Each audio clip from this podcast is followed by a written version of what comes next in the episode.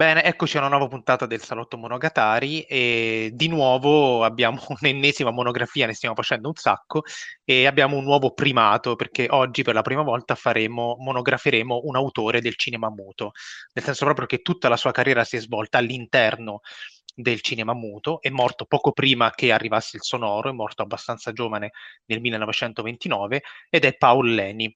E come ospite abbiamo Tamar Komarek, che ha fatto tante cose, ha lavorato anche alla Cineteca di Bologna, però soprattutto si è laureata a Monaco in antropologia visuale, giusto? Con una tesi proprio su Paul Leni. Eh, esatto, sì. Perfetto. Diciamo che io pro- posso...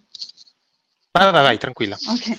Eh, io ho, ho, infatti approfondito il cinema di Paul Leni proprio per scrivere una parte della mia tesi di laurea ormai vabbè, tanti anni fa, che, che riguardava mh, un'analisi della cultura popolare tedesca attraverso l'antropologia visuale, quindi è questo il motivo per cui eh, lo conosco abbastanza bene, diciamo.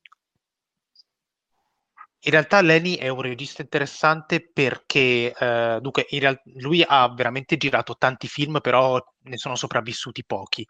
Eh, ha iniziato come scenografo per il cinema, prima ancora lavorava a teatro in realtà ha svolto veramente tanti mestieri all'interno del, sia del teatro che del cinema eh, e, e, in effetti la sua prima produzione è molto dentro la cultura tedesca dell'epoca, ha un sacco di eh, influenze da Max Reinhardt e altri e lui stesso ha influenzato poi eh, moltissimo. Però la, il finale della sua carriera, quello americano, è altrettanto importante, anche proprio a livello iconografico, per alcune soluzioni eh, visive e non. Però piano piano ne, ne parliamo. Eh, dici tu, cosa, sono, qual è l'origine del, dell'arte di Leni, cosa faceva, cosa non faceva, e come è inserito all'interno dell'ambiente tedesco di inizio Novecento. Allora, eh, come dicevo appunto, ehm, nella mia tesi di laurea ne ho parlato concentrandomi principalmente su, su due film suoi, che sono Das Tagebuch des Dr. Art e Rebusfilm Nummer 1, proprio perché hanno impronte fortemente eh, documentaristiche. E, ehm, il cinema di Leni, come dicevi, eh, trae le sue origini proprio dal, dal teatro, perché mh, da molto giovane si, si trasferì a, a, Berlino, quando aveva 15 anni, eh, per intraprendere una carriera da grafico e pittore, poiché mh, comunque in quegli anni il cinema non era ancora un mezzo di espressione, eh, come dire, maturo, su cui poter investire artisticamente.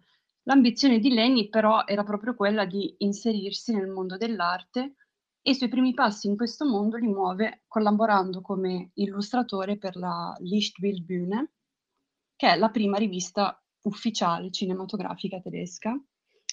E, ehm, ed è proprio in questo modo che entra in contatto con gli ambienti artistici eh, di avanguardia cinematografica.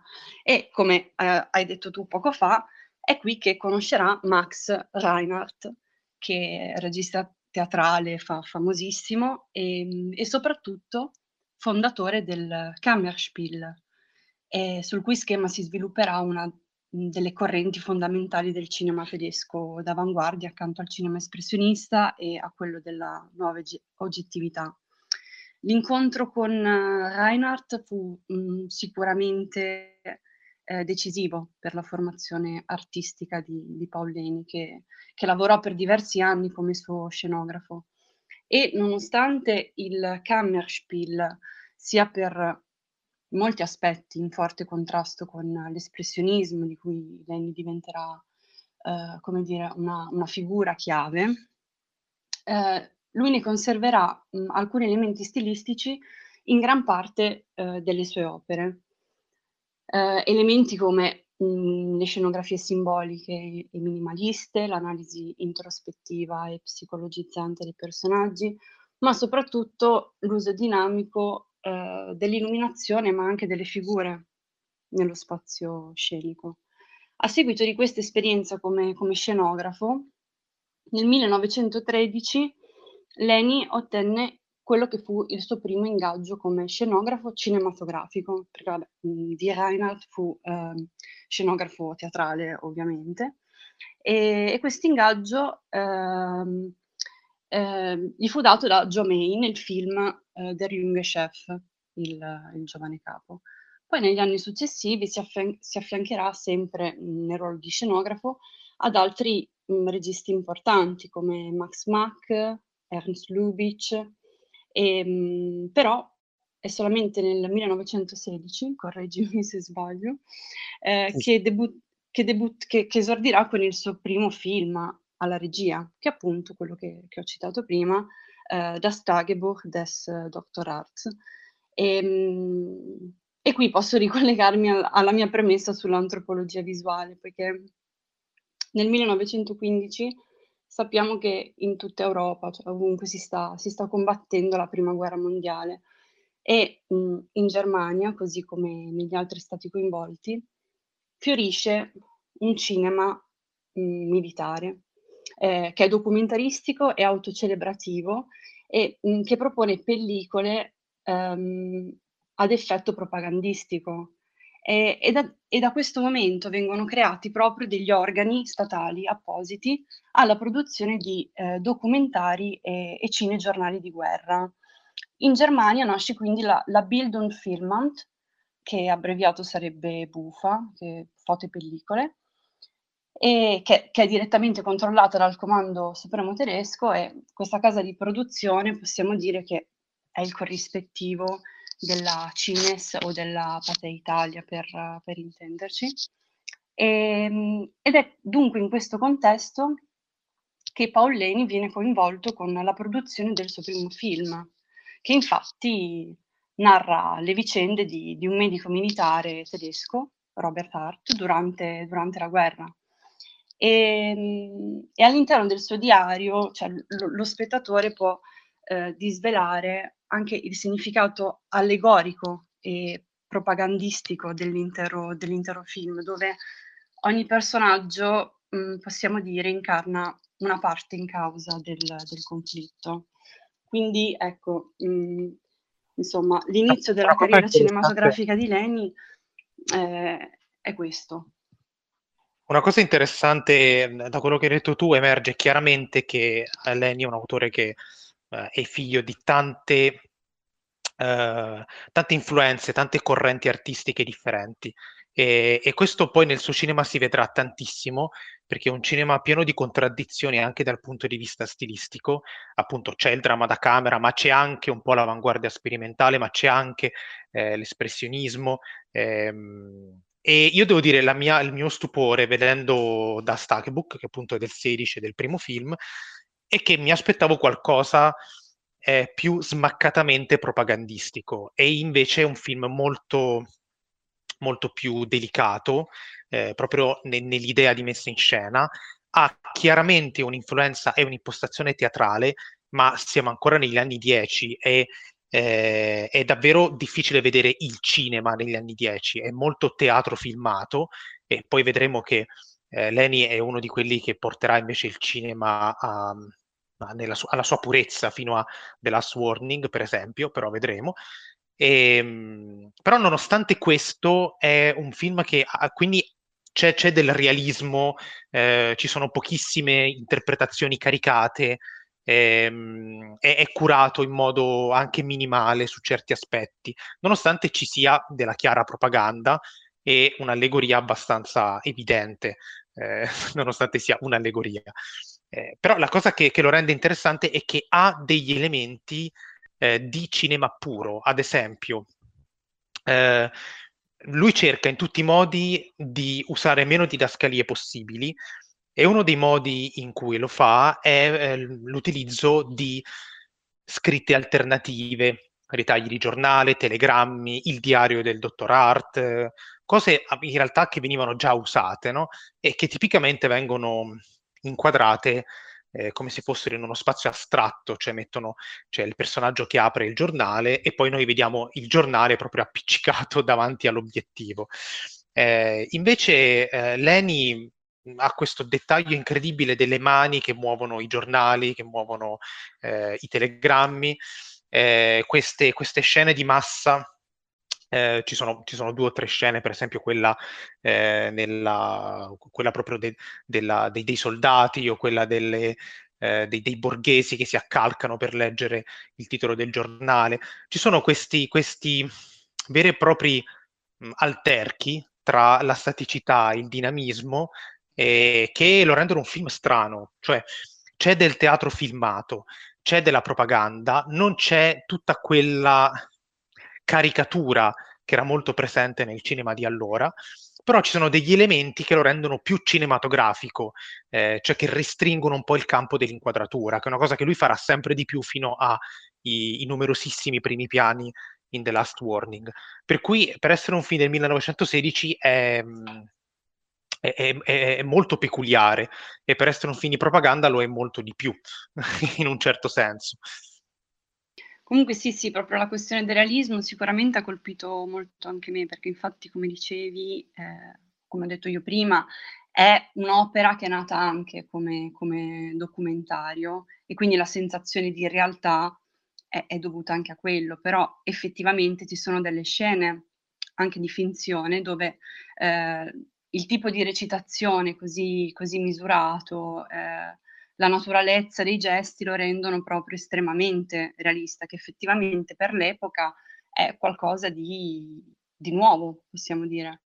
Sì, eh, assolutamente. E diciamo eh, quello, quello che succede nella sua carriera tra questo primo film e il secondo di cui andremo a parlare eh, ci è ignoto, tra virgolette, nel senso che è andato un po' tutto perduto, sia i film da regista, che mi pare furono tre o quattro, sì, eh, sia anche i primi non abbiamo ecco, sia anche i lavori appunto da scenografo, no? Sì. Eh, però, nel, però, abbiamo del 1921 eh, la scala di servizio che dopo Tamar ci dirà in tedesco così io evito figuracce. e...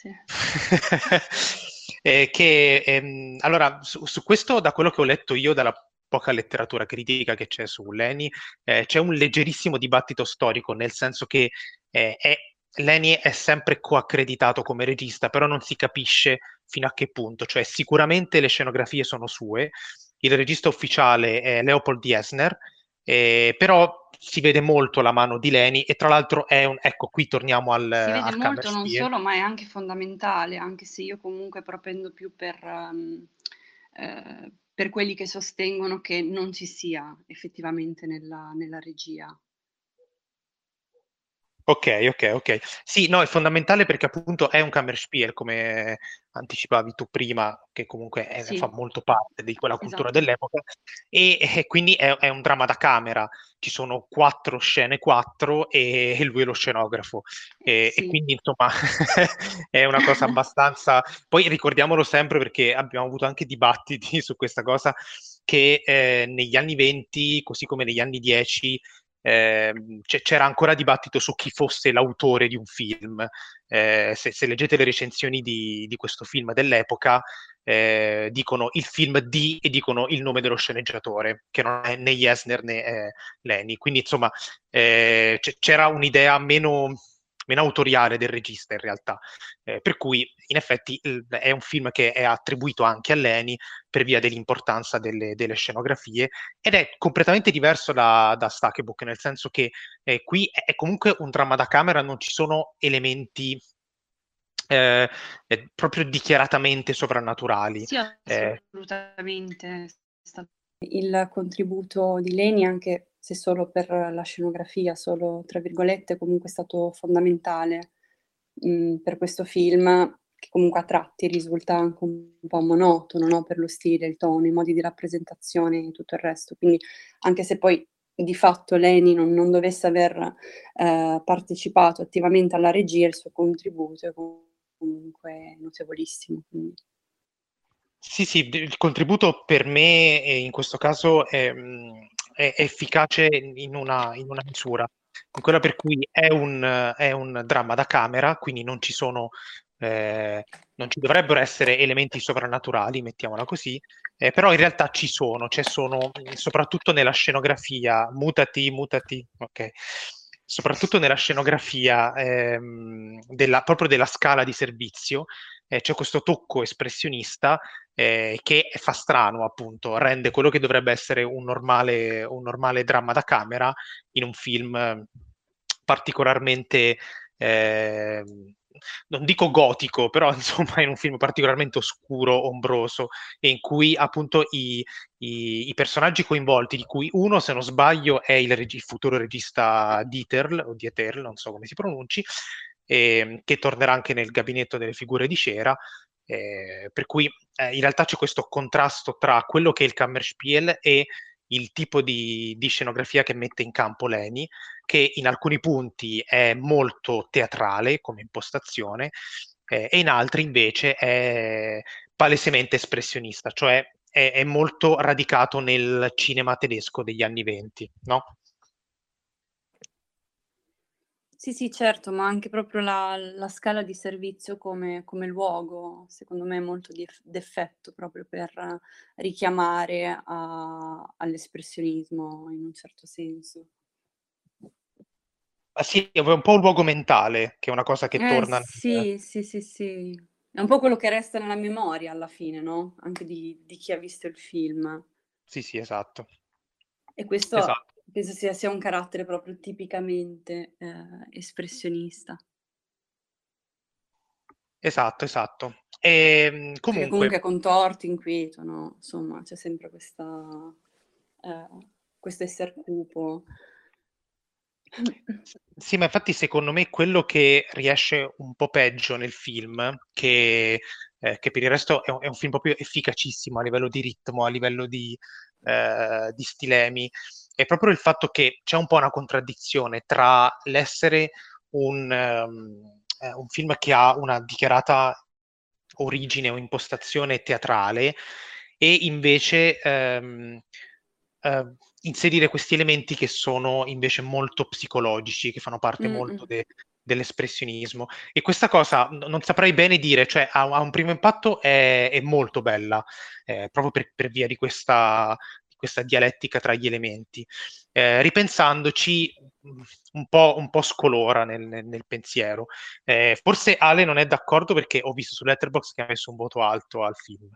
Eh, quindi non so se lui ci vuole, ci vuole dire Ma qualcosa. guarda, io oltre alla scala, alla scala sul retro, eh, a me ha ricordato, cioè, nel senso espressionista, io ci ho visto anche la, l'esterno della, del villaggio, cioè della cittadina, la piazza, che eh, vedendo poi il successivo, eh, il castello degli spettri, eh, cioè, mi, ha, mi, ha, un po' ricordato quella, quel, quel, tipo di scenografia lì, con queste guglie eh, ehm, spigolose, questa, questa appunto eh, scenografia tipica del, dell'espressionismo tedesco. Eh, quella e poi la, la, scala sul retro che anche quella mi ha, mi ha ricordato invece il, il, cortometraggio di David Lynch, The Grandmother, in cui c'è il ragazzino che, che va nel solaio eh, passando per una scala per poi far crescere la nonna.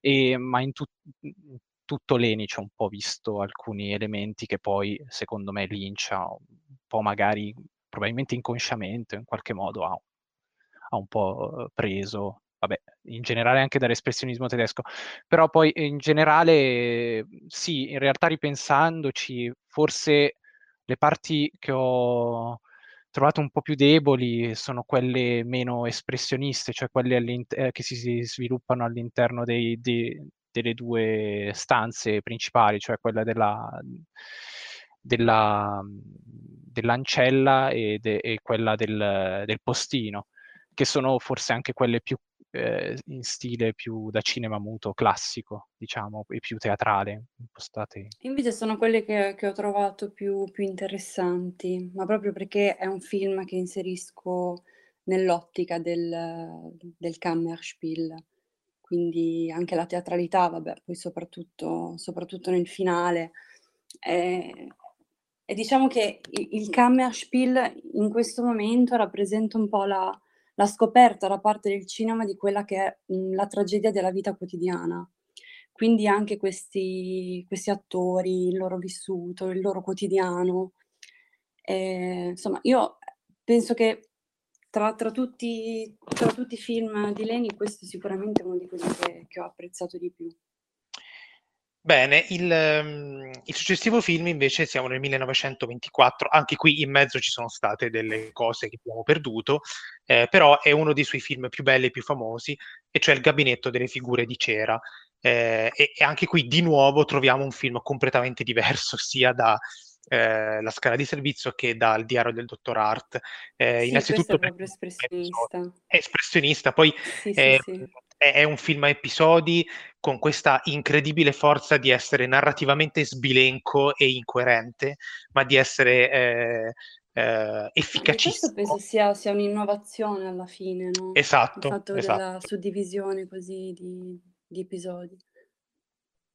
Sì, sì, sì, ma il il la la cosa la cosa interessante è proprio il fatto che visivamente è è efficace, b Lenny ci mette dentro tante cose diverse, perché i 3 episodi sono anche esteticamente differenti, perché sono ambientati proprio in epoche differenti. Molto, Il molto. Mh-mh. di Lega è uno scrittore che si immagina, ehm, e anche proprio lo stile di messa in scena di Lenny è differente. E soprattutto anche il ritmo, perché, ehm, praticamente metà film è dedicato al primo episodio. L'altra metà si divide in 2/3 il secondo episodio e 1/3 il terzo episodio. Quindi, Sì. ehm, sono proprio sb sbilenchi, però non si sa come, funziona perfettamente. Ehm, nel senso che, ehm, tutto questo materiale eterogeneo, questo accumulo di di stili, di, mhmm, forme d'arte differenti, ehm, perché c'è anche un'attenzione agli oggetti, l'inquadratura viene riempita da ehm, da oggetti strani, da personaggi, da costumi, da colori differenti, perché è un bianco e nero che può essere virato al blu o virato al rosso o virato al giallo. Ehm, e nell'episodio finale c'è anche questo uso narrativo forte della sovrimpressione, ehm, che verrà utilizzata tantissimo da Lenny nei film successivi, con anche delle delle innovazioni stilistiche notevoli, per esempio in The Cat and the Canary. Però lascio Tamar sul Gabinetto che è uno dei suoi film preferiti. Sì, allora, ehm, vabbè, come dicevamo qui penso che sia proprio espressionismo pieno, ehm, però a differenza di quello che dicevi tu, io non l'ho trovato così omogeneo, almeno l'effetto che mi ha fatto sia la prima volta che l'ho visto, ma anche la seconda volta che l'ho visto, soprattutto il finale, mi ha lasciato un po' irrisolta, diciamo. Ehm, che perché comunque è è l'e è l'episodio a cui a cui si è si è dedicato meno. Ehm, però anche qui, insomma, ehm, abbiamo degli attori, ehm, straordinari, che poi diventeranno proprio gli attori simbolo, ehm, di quell'epoca e di questo cinema. Quindi abbiamo Jannings, abbiamo Conrad Veidt. E e nulla, le le idee nella nella testa del dello sceneggiatore e e regista tedesco erano così così tante, secondo me, così imponenti, che ha raggiunto questo tipo di compromesso. Nel senso di realizzare un film in 4 episodi che però, ehm, insomma, risultano collegati da da da una trama da una trama centrale. Ehm, e niente, come dicevi tu, il film inizialmente è ambientato appunto in un Luna Park e lan e narra la storia di questo di questo scrittore, ehm, di Terl, che, mhmm, risponde a a un annuncio di di scrittori fantasiosi e, mhmm, in questo modo inizia a scrivere delle storie di questi personaggi molto molto tetri e e sinistri. Ehm, a fargli compagnia ci sono le 4 statue di cera all'interno ehm, come si chiama, il mhmm, insomma il posto in cui lui scrive. Ci sono queste 4 statue di cera che che gli fanno compagnia e che rappresentano appunto i protagonisti delle sue storie. Quindi c'è il vecchio artigiano che che le ha create, sua figlia, ehm, e Lenny decide di mostrare, ehm, le 4 storie nel momento stesso in cui queste storie vengono vengono scritte, quasi, ehm, uscissero direttamente dal cioè si materializzassero direttamente dalla penna di di questo di questo scrittore. Ehm, e quindi abbiamo la storia di, ehm, Ivan il Terribile e il Califfo, che è interpretato da, mhmm, Jennings, e poi il, mhmm, Jack, ehm, il saltatore, che è diverso dal, da Jack lo squartatore. E, ehm, e poi eh, ci si accorge uh, verso la, la, fine del film che l'ordine è mh, inverso e manca uh, quella dell'italiano Rinaldini. Giusto? Sì, sì, sì, sì. Sì, okay. da quello che ho capito io ci sono anche problemi produttivi. E... Sì, esatto. E infatti forse per quello, mh, anche rispetto a quello che ho detto prima, che forse anche sul dovuto finale... anche a quello, nel senso che sì, mi ha, sì mi aveva lasciato... finito i soldi, da quel esatto. aveva finito. No, no, che è abbastanza palese. È, è, quello, è, esattamente quello che avevo pensato anche io, comunque capitava anche per insomma il budget che, che era un po' ridotto. E quindi forse per quello anche che mi ha lasciato un po' eh, irrisolta sul, sul finale. Guarda, la spiegazione che ho trovato io è che eh, in realtà eh, stanziarono degli ottimi fondi per fare questo film. Eh, vabbè, lui esagerò con l'episodio del califfo, che infatti è quello più lungo e dove ci sono anche delle soluzioni visive di un certo tipo. Sì. Ehm, e, e, poi è successo che per problemi riguardanti, problemi proprio prosaici, cioè riguardanti l'inflazione della moneta, siamo in un periodo negli anni 20, insomma in Germania un po' problematico, eh, hanno tagliato il quarto episodio e soprattutto non aveva i soldi per fare il terzo, cioè quello di, di, di Jack, di il Jack, saltatore. Il saltatore e, sì, sì, e sì, il, il, genio è stato fare un episodio in, che non è neanche scritto, ma è un sogno che ha, il, che ha lo scrittore mentre scrive. E, e, quindi fa tutto un gioco di sovrimpressioni bellissimo perché ehm, eh, che, che, lo rende narrativamente non efficacissimo, però Lenny non è proprio un regista di narrazione, è molto invece cerca di, col materiale narrativo cerca di ottenere degli effetti visivi più che raccontare effettivamente qualcosa di lineare. Sì, ma poi e... effettivamente vai, vai. se ci pensiamo, anche poi l'ultimo episodio, quello di Jack il Saltatore, nonostante i mezzi a disposizione noi presumiamo fossero ristrettissimi, rappresenta comunque un capolavoro di cinema creativo. Quindi Assolutamente. anche questo si, si, si può tranquillamente riconoscere a, a Leni. Infatti il genio sta, sta, qua, sta nel fatto che eh, lui mh, realizza un episodio dove invece che eh, un, non avendo a disposizione tutti i mezzi possibili per farlo in modo normale, eh, fa, fa, tutto un gioco di sovrimpressioni quasi sperimentale, anzi direi de- decisamente sperimentale, eh, che contrasta a sua volta con la, mm, il, il, de- il dettaglio uh, molto interiore che c'è nell'episodio di Ivan il Terribile, dove tra l'altro si regge tutto molto sulla, sulla presenza scenica e anche sul volto di Corad Byte, e dove c'è però anche lì un interesse per l'oggettistica, specie le clessidre, queste clessidre che, eh, che decidono quando uno muore e Ivan il Terribile passerà l'intera vita a, a girare rigirare la sua clessidra per evitare che eh, l'ultimo granello di sabbia scorra via, portandosi via la sua, la sua esistenza. Eh, mentre il, l'episodio del califfo, che è quello mh, che narrativamente è sviluppato meglio, nel senso si prende più tempo, eh, ha però degli elementi che sono anche lì ehm, efficacissimi a livello di introspezione psicologica, perché quello che succede è che il fornaio, che è protagonista dell'episodio, mi pare Assad si chiami, eh, innamoratissimo della sua donna, che tra l'altro è la trasfigurazione della donna amata da, dallo scrittore, eh, fa una follia, cioè va dal califfo, gli taglia il braccio e gli prende questo anello dei desideri, tra l'altro con questa scena in cui vediamo il suo volto eh, che è mh, mm, eh, così specchiato in questo anello eh, e il califfo a sua volta però lì aveva messo una statua di cera e quindi c'è il tema del doppio che è presentissimo anche negli altri due episodi in Ivan che si scambia col suo, col suo, mm, eh, col suo non mi ricordo che, che, ruolo aveva, però insomma un suo sottoposto. E, mm, e quando il, il fornaio fugge dalle guardie del califfo, eh, si vede lì tutta la scenografia espressionista di Leni. Sfugge in queste scale che sembrano quasi escheriane, poi salta sulle cupole dei, dei palazzi. Eh, cioè la fuga del personaggio che è disperato per amore è proprio una fuga dalla realtà. E lo stesso Califfo è innamorato della moglie del fornaio e, e anche lui Tra l'altro fa delle fughe rocambolesche molto grottesche, molto ironiche, sono degli elementi umoristici che sono presenti anche nel resto del cinema di Leni eh, e che invece che, che, rendono il film anche leggero nella prima parte, che poi si incupisce tantissimo con, eh, con l'episodio di, di Ivan il Terribile.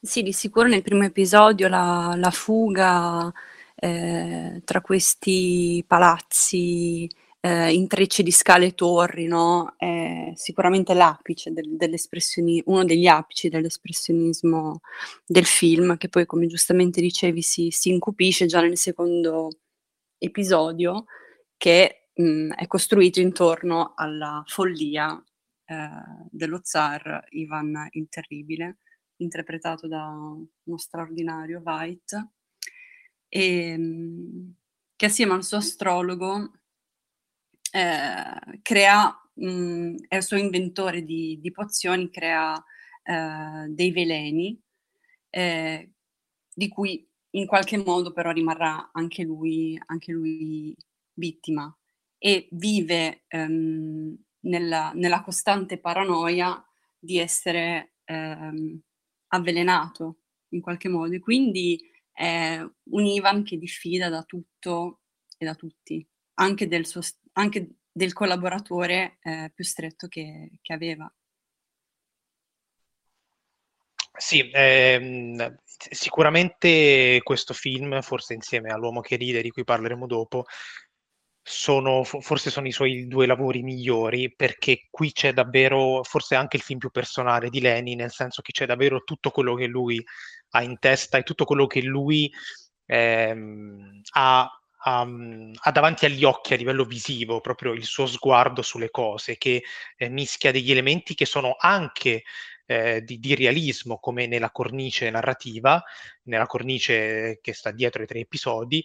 Eh, ci mette tante influenze, tanti temi anche molto tedeschi, tipo la figura del doppio, il potere, eh, le maschere, tutte queste cose qua, eh, e però dentro ci mette il, l'espressionismo, l'avanguardia, eh, ci mette dei tocchi veramente romantici e delicati, specie nell'episodio del califfo, delle, delle, cu- delle tinte quasi horror in quello di Ivan, e però anche parecchi elementi ironici, specie dell'interpretazione di Jannings, che eh, qui insomma è abbastanza eh, gigionesco, mettiamola così. E, ehm, L'anno dopo, nel 1925, invece, eh, a sorpresa realizza questo cortometraggio, Rebus Film eh, numero uno, eh, che invece sembra un film di Ruttman, cioè, o di Fischinger, insomma, eh, sembra proprio uno, uno, di quei film astratti o concettuali che mh, mm, in quegli anni erano molto in voga. In realtà, da quello che ho capito io, non era quella l'intenzione, gli avevano commissionato di fare un film Rebus, cioè appunto un gioco quasi interattivo, gli spettatori sì, dovevano... in realtà sono otto i film, però purtroppo... Esatto, cioè, è arrivata solo uno. È arrivato quindi, solo diciamo... uno, sì. che, che, tra l'altro la versione che è su YouTube non è neanche quella, quella completa, però comunque sì, l'unico, l'unico rimasto è, è questo. Ok, ok. Ed è comunque un esperimento molto interessante per l'epoca. Molto. Anche se lui lo prese come un film decorativo, diciamo, perché appunto, ehm, insomma anche come trama non è che ci sia questa questa trama da da sviluppare, però gli fu proprio incaricato di realizzare questi questi brevi film in forma di rebus, che erano distinti in due parti. Dalla prima parte c'era il rebus stesso e mhmm, e l'altra invece con con la soluzione, da proiettarsi prima e dopo un film. E quindi le le persone che andavano al cinema quando quando entravano loro veniva dato proprio ve venivano date le schede le schede da gioco. Stupenda questa cosa, stupenda. Sì, sì, sì, sì. E in effetti, ehm, quello che forse lo rende, ehm, un film particolarmente astratto è proprio il fatto che ci mancano quegli elementi proprio extratestuali che ovviamente facevano parte della visione in quel caso.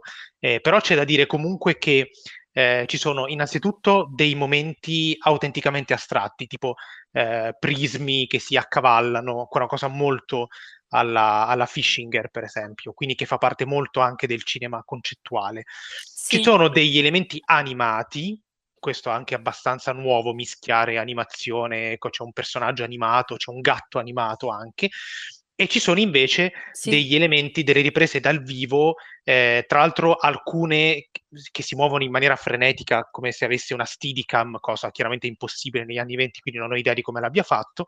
Eh, e quindi in realtà lui mischia una serie di, eh, di idee visive che facevano parte del cinema sperimentale, però non, cioè, di solito non tutte insieme nello stesso, nello stesso film. Eh, e quindi viene, viene fuori un, un, esperimento stranissimo ehm, che appunto è a metà tra un, un, qualcosa di animazione, un qualcosa di interattivo, perché... Sì, anche, eh, anche cioè, l'idea alla fine era quella, era il fatto di... Sì, c'è eh, quasi uno sfondamento della quarta parete cinematografica che allora... Decisamente. insomma, non era, nella, non era convenzionale anche l'interazione no? che, poteva, che poteva esserci.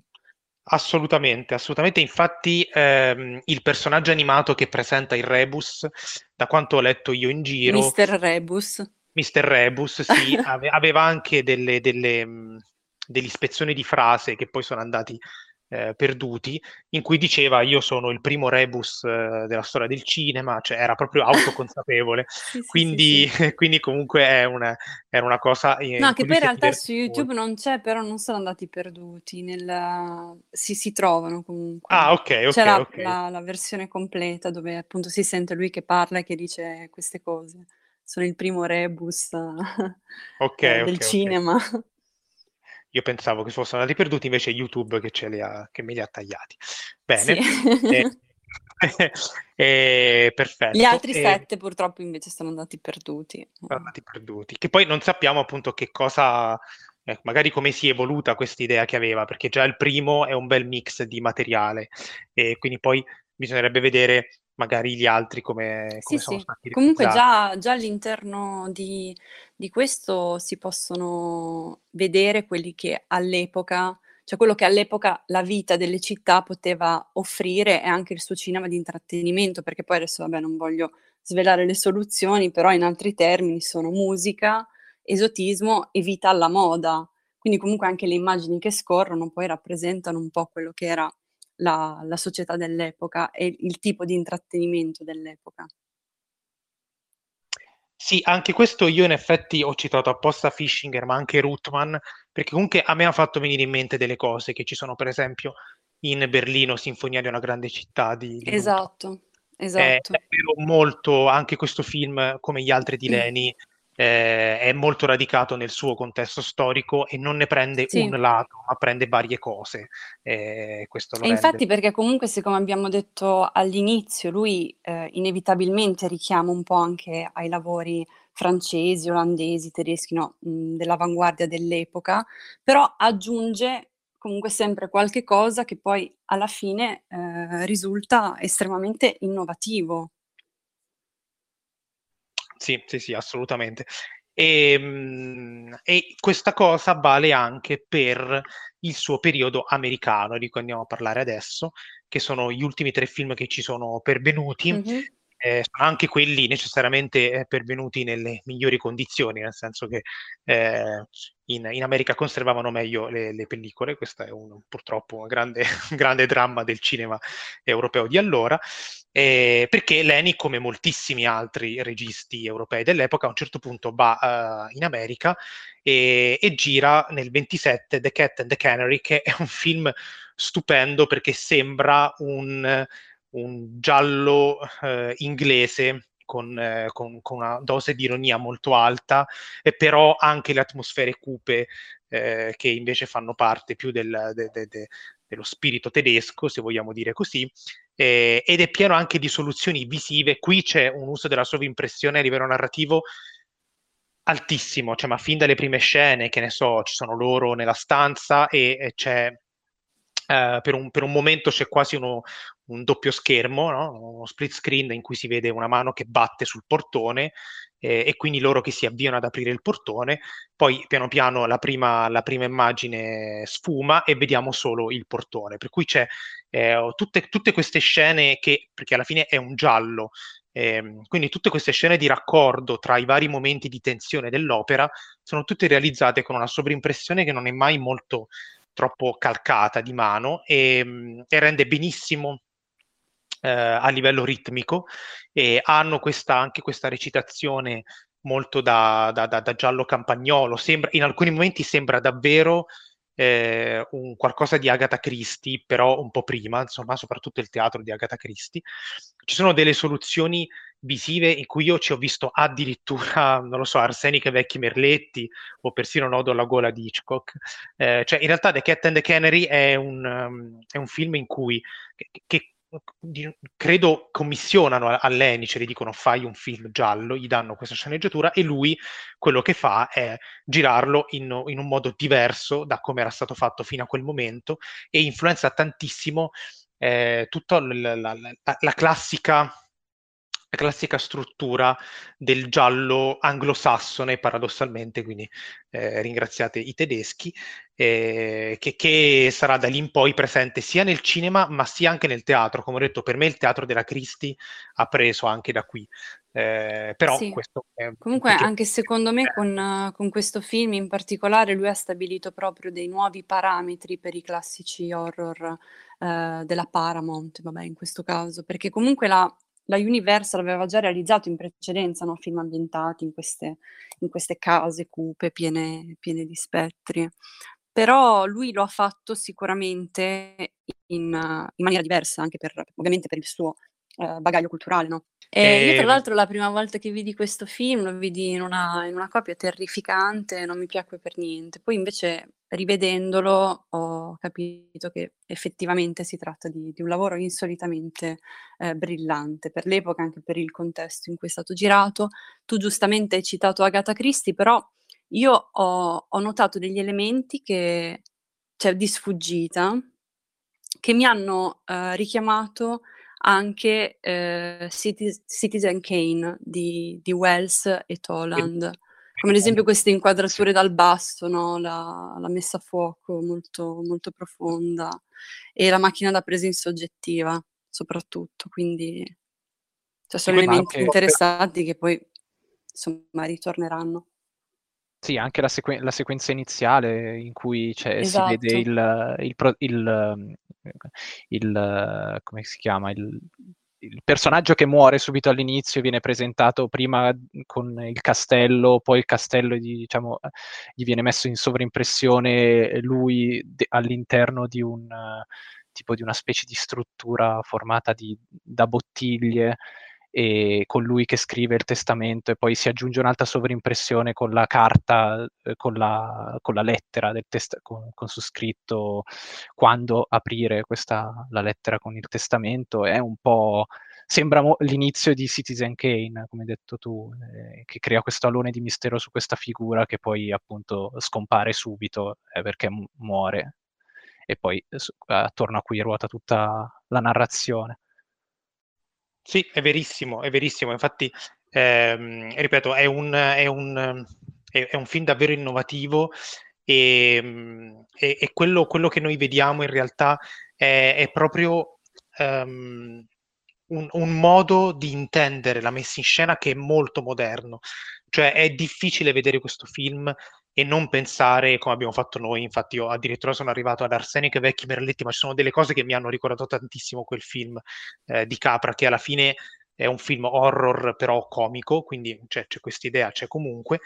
È, è impossibile non un po' comico, in effetti, esatto, c'è un sacco esattamente. di sì, sì, sì, sì, Esattamente, sì, esattamente. Sì. È, è, impossibile appunto non pensare a tanto cinema successivo proprio perché eh, sì, l'influenza veramente... comunque che ha avuto ma è proprio l'idea di regia che c'è, che c'è dietro che è moderna, mm. c'è un modo di sì. narrare per immagini il più possibile spurio dalle, da, dalle parole, eh, in cui ci sono un sacco di ellissi, come nella scena iniziale che citava Ale, e, e in questa maniera tu hai ottenuto qualcosa che in realtà, nonostante lo sembri in alcune impostazioni, è fortemente antiteatrale. E questo è interessante perché eravamo partiti invece da, da esatto, un, teatro, un, teatro, filmato evoluto, però in realtà mm. qui si vede tantissimo che Lenny sta, eh, sta, sta, andando in parallelo con il cambiamento della storia del cinema. E quello che citava Tamar, tipo le inquadrature dal, dal basso, i grandangoli, che sono cose molto cinematografiche proprio nel senso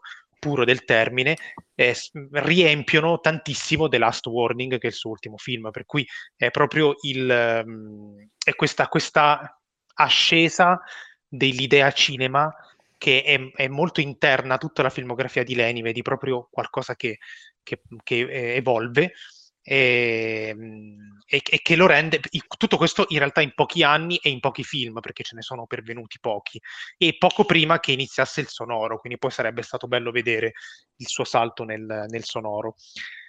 Eh, comunque per evitare di, di, sporare perché l'ospite ha da fare passiamo al 19, all'anno successivo dove eh, Lenny dirige L'uomo che ride che è il suo film più famoso sicuramente eh, soprattutto a livello iconografico, perché insomma eh, Conrad Weid che interpreta Gwynplaine, questo uomo sfigurato con la faccia costantemente sorridente, tra l'altro credo uno dei pochissimi personaggi positivi interpretati da Conrad Weid nella sua carriera, e è, è un, eh, ha ispirato iconograficamente il, il Joker di Batman. Eh, però al di là di questo è un film tratto da un romanzo di Victor Hugo ed è secondo me eh, dal punto di vista registico il film un po' più diciamo, passatemi il termine, un po' più classico di Leni, eh, cioè sperimenta di meno, eh, ma anche qui c'è un'evoluzione nel senso proprio che eh, c'è un'idea di, di regia moderna eh, e a livello narrativo risulta quello più efficace dei suoi film, secondo me.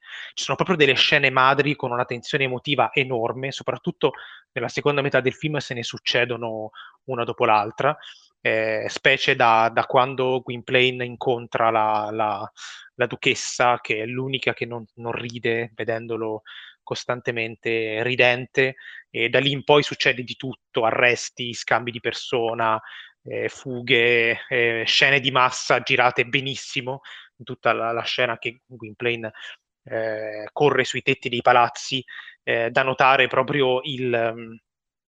Eh, fuga che... hollywoodiana praticamente. È una fu oh, questo è interessante. Eh sì, sì, sì, sì, è, è qualcosa che poi Hollywood prenderà molto e, e basta vederlo in contrapposizione invece alla fuga eh, totalmente eh, ipnotica e onirica che fa il fornaio nel gabinetto delle figure di cera. Eh, invece qui c'è una, una fuga abbastanza classica, tra l'altro dove eh, si dà una certa attenzione a tutto il contesto, quindi alla massa di persone, ai soldati che devono andarlo a prendere, eh, perché comunque il romanzo di Hugo aveva una, dentro una forte critica sociale eh, e devo dire che rimane abbastanza inalterata anche nell'adattamento. Eh, quindi eh, c- c- è, anche, è, anche, un ottimo adattamento, che non è una cosa scontata per nulla. E, ehm, per cui ci sono tutta questa serie di, di elementi che lo rendono anche un film inquietante, soprattutto per il sorriso di, eh, di Conrad Byte. Anche qui ci sono delle, delle sequenze ironiche che sono tutte dedicate, tra l'altro, alla corte inglese, alla, alla regina Anna e ai suoi, ai suoi cortigiani. E c'è anche questa scena nella Camera dei Lord che è delirante con questo eh, momento in cui Gwynplaine acquista consapevolezza di essere un uomo e non un pagliaccio, e dove più lui si alza in piedi e più la, la macchina da presa scende, appunto inquadrandolo wellesianamente prima, prima di Wells, e, e, tu senti questa tensione fortissima, la senti come se fosse un film sonoro, in realtà senti proprio queste, queste urla, e, e, e, per cui diciamo, c'è, c'è tutto questo insieme di, eh, di, scene molto forti fino alla, alla, al finale che eh, è un susseguirsi di, di, colpi di scena eh, e vive tantissimo sia dell'interpretazione di Cora White, però in realtà di tutti gli attori. Non mi ricordo come si chiama l'attore che fa, ehm, che fa il, il, il, terribile consigliere Barkil, Barkilfedro. Eh, l'attore dovrebbe essere Brandon Hurst, una cosa del genere, un, una, con una faccia clamorosa, e, e anche l'attore che interpreta il, Ursus, il filosofo, eh, che era un caratterista italiano, peraltro. Eh, per cui... Cesare Gravina. Cesare Gravina, ecco sì, grazie che me, la, grazie che me l'hai detto. E, ehm, non so, Tamar sull'uomo che ride, che so che anche questo le piace molto. Sì, no, sì, sostanzialmente come, come hai detto tu, questo forse a differenza degli altri film di Leni è anche il più um, emotivamente forte, proprio anche anche per, um, insomma, il, questo, questo, protagonista che mh, mhmm, è nascosto da, dal suo sorriso e quindi non può rivelarci i, i, suoi veri sentimenti e quindi sono i movimenti degli occhi che, che la fanno, la fanno da, da, padroni. E in questo modo penso che il regista tedesco eh, riesca a mostrarci tutta la, la, debolezza, tutta la tristezza, tutta la desolazione di, di un ragazzo che è costretto a crescere e vivere tra, tra lo schermo e mh, mhmm, il disprezzo altrui. Poi c'è una scena, a mio avviso, eh, fortissima, proprio di un impatto molto forte, che è quella in cui lui si copre la bocca, che, che è congelata appunto da questo sorriso attraverso i, i, i ganci metallici, e, e mostra tutta, tutta, la tristezza de, de, del suo sguardo, lo smarrimento per, per la derisione per, e per tutto quello che ha vissuto. In questo mi ha ricordato più che gli altri Joker, perché appunto è una figura da cui eh, il Joker classico che conosciamo ha, ha preso ispirazione, quello di ehm, Todd Phillips, cioè l'ultimo Joker, che infatti entrambi usavano come unica via di fuga quella, quella di far ridere, entrambi eh, sono dei reietti di, di una società che, che, li denigra ed entrambi si ribellano, eh, ognuno a modo diverso, però comunque c'è anche questa, questa ribellione. Sì, sono d'accordo che sia più vicino al, all'ultimo, o meglio, l'ultimo Joker è più vicino all'idea eh, del sì. personaggio di Gwynplaine originaria. E, um, un, un, altro, un altro... Anche, per te- anche, per le tematiche comunque proprio che, che sono affrontate. Nel, sì, certo, certo, certo. Film, no? Quindi l'uomo è, è, è, comunque una critica, una critica sociale della, delle classi più abbienti, delle, delle differenze abissali, no? che sono un po', un po', sempre attuali. E, ehm, e quindi sì, mi ha, mi ha, ricordato di più eh, l'ultimo mh, mm, Joker rispetto, rispetto agli altri anche per questo. Sì, sì, sì, sì, sì. E tra l'altro eh, qui c'è, ci sono dei momenti di teatro nel cinema perché Ursus è un teatrante e Gwynplaine e la sua amata dea si, eh, si esibiscono a teatro e, e, c'è un momento in cui mh, mm, è, è, veramente bellissimo eh, perché se quando eh, è Gwynplaine a entrare in scena eh, la macchina da presa in, inquadra da, davanti alle quinte, ovviamente, quando Ursus deve invece far finta, Dea è cieca, quindi non può vedere che Gwynplaine non c'è perché è stato rapito. E secondo loro è morto, poi in realtà non è morto, però quando Ursus deve far credere a Dea che Gwynplaine sia a teatro e stia recitando, eh, c'è, c'è questo momento dove lui viene inquadrato di spalle e poi quando si gira, quindi noi siamo dietro le quinte, sta piangendo eh, ed Dea, anche se non lo può vedere, piange anche lei, fino a che non arriva il messo a dire che Gwynplaine è morto e quindi chiaramente eh, il, il, pianto è più che giustificato. Eh, per cui la mia impressione davvero è che questo sia l'unico film di Leni in cui, cioè, cui ho notato che lui questa storia la voleva raccontare effettivamente. di solito, eh, ripeto, non è, un, non è, un, regista di narrazione, è un regista che usa, narra- usa delle storie per eh, in realtà narrare altre cose a livello visivo, narrare delle sensazioni, delle atmosfere.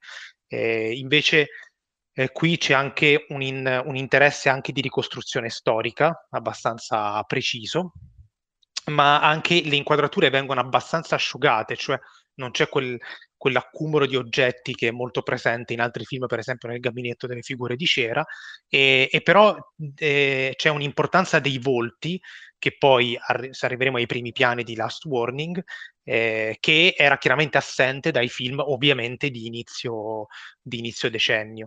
Eh, per cui mh, anche in questo è, è, un, è un, qualcosa di, di singolare eh, e anche di, di, attuale, qualcosa che sicuramente si può vedere anche adesso commuovendosi senza ombra di dubbio. E, ehm, cosa succede? L'anno successivo, il 1929, è l'anno della morte di Leni, eh, che è morto di leucemia, se non sbaglio, fulminante, quindi insomma eh, nel, pien- nel, pieno dell'attività e, ehm, e, da quello che ho letto in realtà questo ultimo film The Last Warning che esce a inizio de- del 29 eh, doveva, siccome il sonoro stava entrando nel cinema, eh, doveva essere realizzato sia in versione muta che in versione sonora, che era una cosa che si faceva all'epoca. Eh, non, non, so o non ricordo se Leni abbia realizzato anche la versione sonora che poi è andata perduta oppure semplicemente non ha avuto il tempo di farla.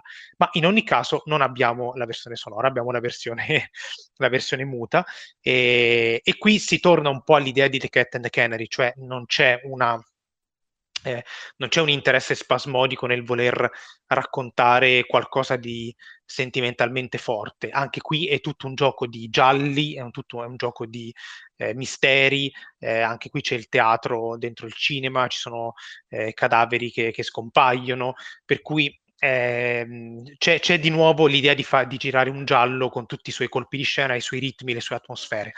Quello che cambia radicalmente è il fatto che qui siamo nel cinema puro eh, tanti primi piani, grandangoli, punti di vista particolari da dietro gli oggetti, da dentro, soggettive, ehm, c'è un interesse per ogni singolo personaggio, eh, infatti è, è, scritto molto bene il film, non ricordo chi è lo sceneggiatore, però è scritto un po' meglio anche degli altri di, che, che, ha girato Leni, eh, cioè ci sono proprio delle... Mh, delle eh, delle sottigliezze a livello visivo che fanno pensare che Lenny ormai era avviato per fare il, eh, per essere un grande autore degli anni 30, in realtà, proprio dall'idea di quel, eh, di, di quel decennio lì, eh, con tutto il suo, il suo esplodere nel, eh, nel, suo allontanarsi da quello che era il cinema, eh, il cinema di, di, inizio secolo, quello appunto più di impostazione teatrale, eh, e dove davvero lui sfrutta qualunque tipo di innovazione tecnica gli possa permettere la produzione americana che aveva eh, credo anche proprio macchinari meno pesanti, macchine da presa meno pesanti, eh, pellicole più gestibili, per poter fare una, una regia super dinamica. E, ed è veramente strano perché non, eh, se uno vede il percorso da, da Stackbook fino a The Last Warning, vede proprio in una quindicina d'anni eh, precisi, un, uh, vede proprio lo sviluppo del cinema, però nella filmografia di, di, di un solo regista, no? Sì, sì, assolutamente, ma infatti, come dicevi, anche a me ha colpito moltissimo eh, proprio la, la, regia di questo, di questo ultimo film, quindi i, i, movimenti di camera, che sono per alcuni tratti anche, anche vertiginosi, per, per quanto sono, sono ampi e completamente diversi anche da, da una staticità che magari era più presente nei, nei film eh, di esordio. Infatti, diciamo, sicuramente avevamo detto prima che The Cat and the Canary ha influenzato eh, il modo di, di, girare sia il giallo che l'horror, tu hai nominato anche film della, della Paramount, ma eh, adesso mi stanno venendo in mente anche i film, certi film della Universal, per esempio. Eh, però in realtà credo che si possa dire la stessa cosa anche di The Last Warning, che semplicemente, da quello che ho capito, ha avuto magari un po' meno diffusione, non ricordo c'è tutta una storia dietro particolare, però in ogni caso eh, è, è, un film che eh, stabilisce anche qui delle regole di, eh, di, messa in scena che poi sono state molto, molto, molto eh, imitate. E, sì diciamo, quello che ha di diverso la Cat and è che and Canary è più eh, equilibrato in queste scelte registiche, quindi eh, probabilmente c'è dietro Qui un'idea anche... Un utilizzo, un utilizzo dei piani diversi eh, e anche esatto. dell'espressività dei volti, perché qui si ha l'impressione Tantissimo. che ogni, ogni, personaggio in qualche modo riesca uh, ad emergere nella sua uh, specifica individualità, cioè non, non ci sono figure secondarie proprio per il tipo di, ehm, inquadrature e e di piani che fa sui sui volti. Sì, e tra l'altro è anche un film abbastanza breve, quindi, ehm, anche a livello di ritmo riesce a fare tutte queste cose in in breve tempo. Ehm, e questo, ripeto, se The Cat and the Canary poteva avere l'impressione era era più equilibrato in queste scelte perché forse c'è un'idea di fare una ehm, di fare un lavoro che eh, abbia anche un senso produttivo, comunque il suo primo film americano, eh, e qui proprio lui si sbizzarrisce, si sbizzarrisce alla grande, eh, forse gli danno anche più libertà, perché appunto dopo il successo dell'uomo che ride è plausibile, ehm, e quindi si, si sbizzarrisce e ti fa un pochettino mangiare le mani, perché insomma sarebbe stato bello a quel punto vedere il film successivo, che ripeto, The Last Warning è proprio un film anni 30, con sì, la sua accezione positiva. il film abbia, abbia, aggiunto un pezzetto, comunque qualche cosa eh, di nuovo che, che è emerso durante, durante la sua purtroppo breve, breve carriera. Sì, assolutamente, assolutamente. E, bene, io direi che possiamo, possiamo chiudere qua questa veloce carrellata sulla carriera di Pauleni. E ovviamente sono tutti film muti, quindi sono tutti eh, abbastanza facilmente reperibili e sono eh, scaduti i diritti, credo, di tutti o di quasi tutti. Mi, fa, mi sa che The Cat and Kennedy ha ancora dei diritti attivi. Eh, però per il resto, insomma, eh, recuperateli e, e, e una, delle, una, delle, cose che, che noterete appunto questa, uh, questo questa impressione di farsi una cavalcata nei diversi modi di intendere il cinema e il concetto di messa in scena eh, al, nel, nell'arco di sette film, in realtà, eh, con eh, anche la, um, un'idea totale del cinema, perché c'è in Leni proprio una, un'idea di controllo ehm, sulla messa in scena abbastanza forte eh, che va dalla regia alla fotografia alla scenografia, e tutto, c- c'è un marchio molto forte e c'è semmai invece meno interesse per la, la sceneggiatura, per la recitazione solo fino a un certo punto, diciamo dall'incontro con Conrad White, secondo me, in poi, cioè, mh, eh, al contrario, però insomma in ogni caso c'è, una, c'è, c'è un interesse per un'idea pura di, eh, di cinema eh, che mh, fotografa bene un periodo storico in cui non si sapeva, in realtà non si sapeva bene neanche cosa fosse il cinema, eh, per cui gli autori che vi si cimentavano eh, cercavano dei modi per dire eh, cose che magari erano state già dette in altre forme d'arte, però con eh, gli stilemi specifici di una, di, di, un, di una, nuova forma d'arte, molto semplicemente. E Leni su questo è un grande, è un grande maestro, perché appunto non noti in lui solo una idea, un periodo storico, però noti tutto, dal film un po' calligrafico di propaganda al realismo, il Kammerspiel, l'avanguardia concettuale, il film hollywoodiano, perché un pochettino l'uomo che ride lo è nell'accezione proprio buona della Hollywood dell'epoca, eh, al, al, al, film più moderno, più, eh, più, dinamico e più vicino alla nostra idea di, di cinema, forse. Comunque ringrazio Tamar e la prossima settimana non facciamo una monografia, quindi eh, vi, vi risparmiamo un'altra monografia.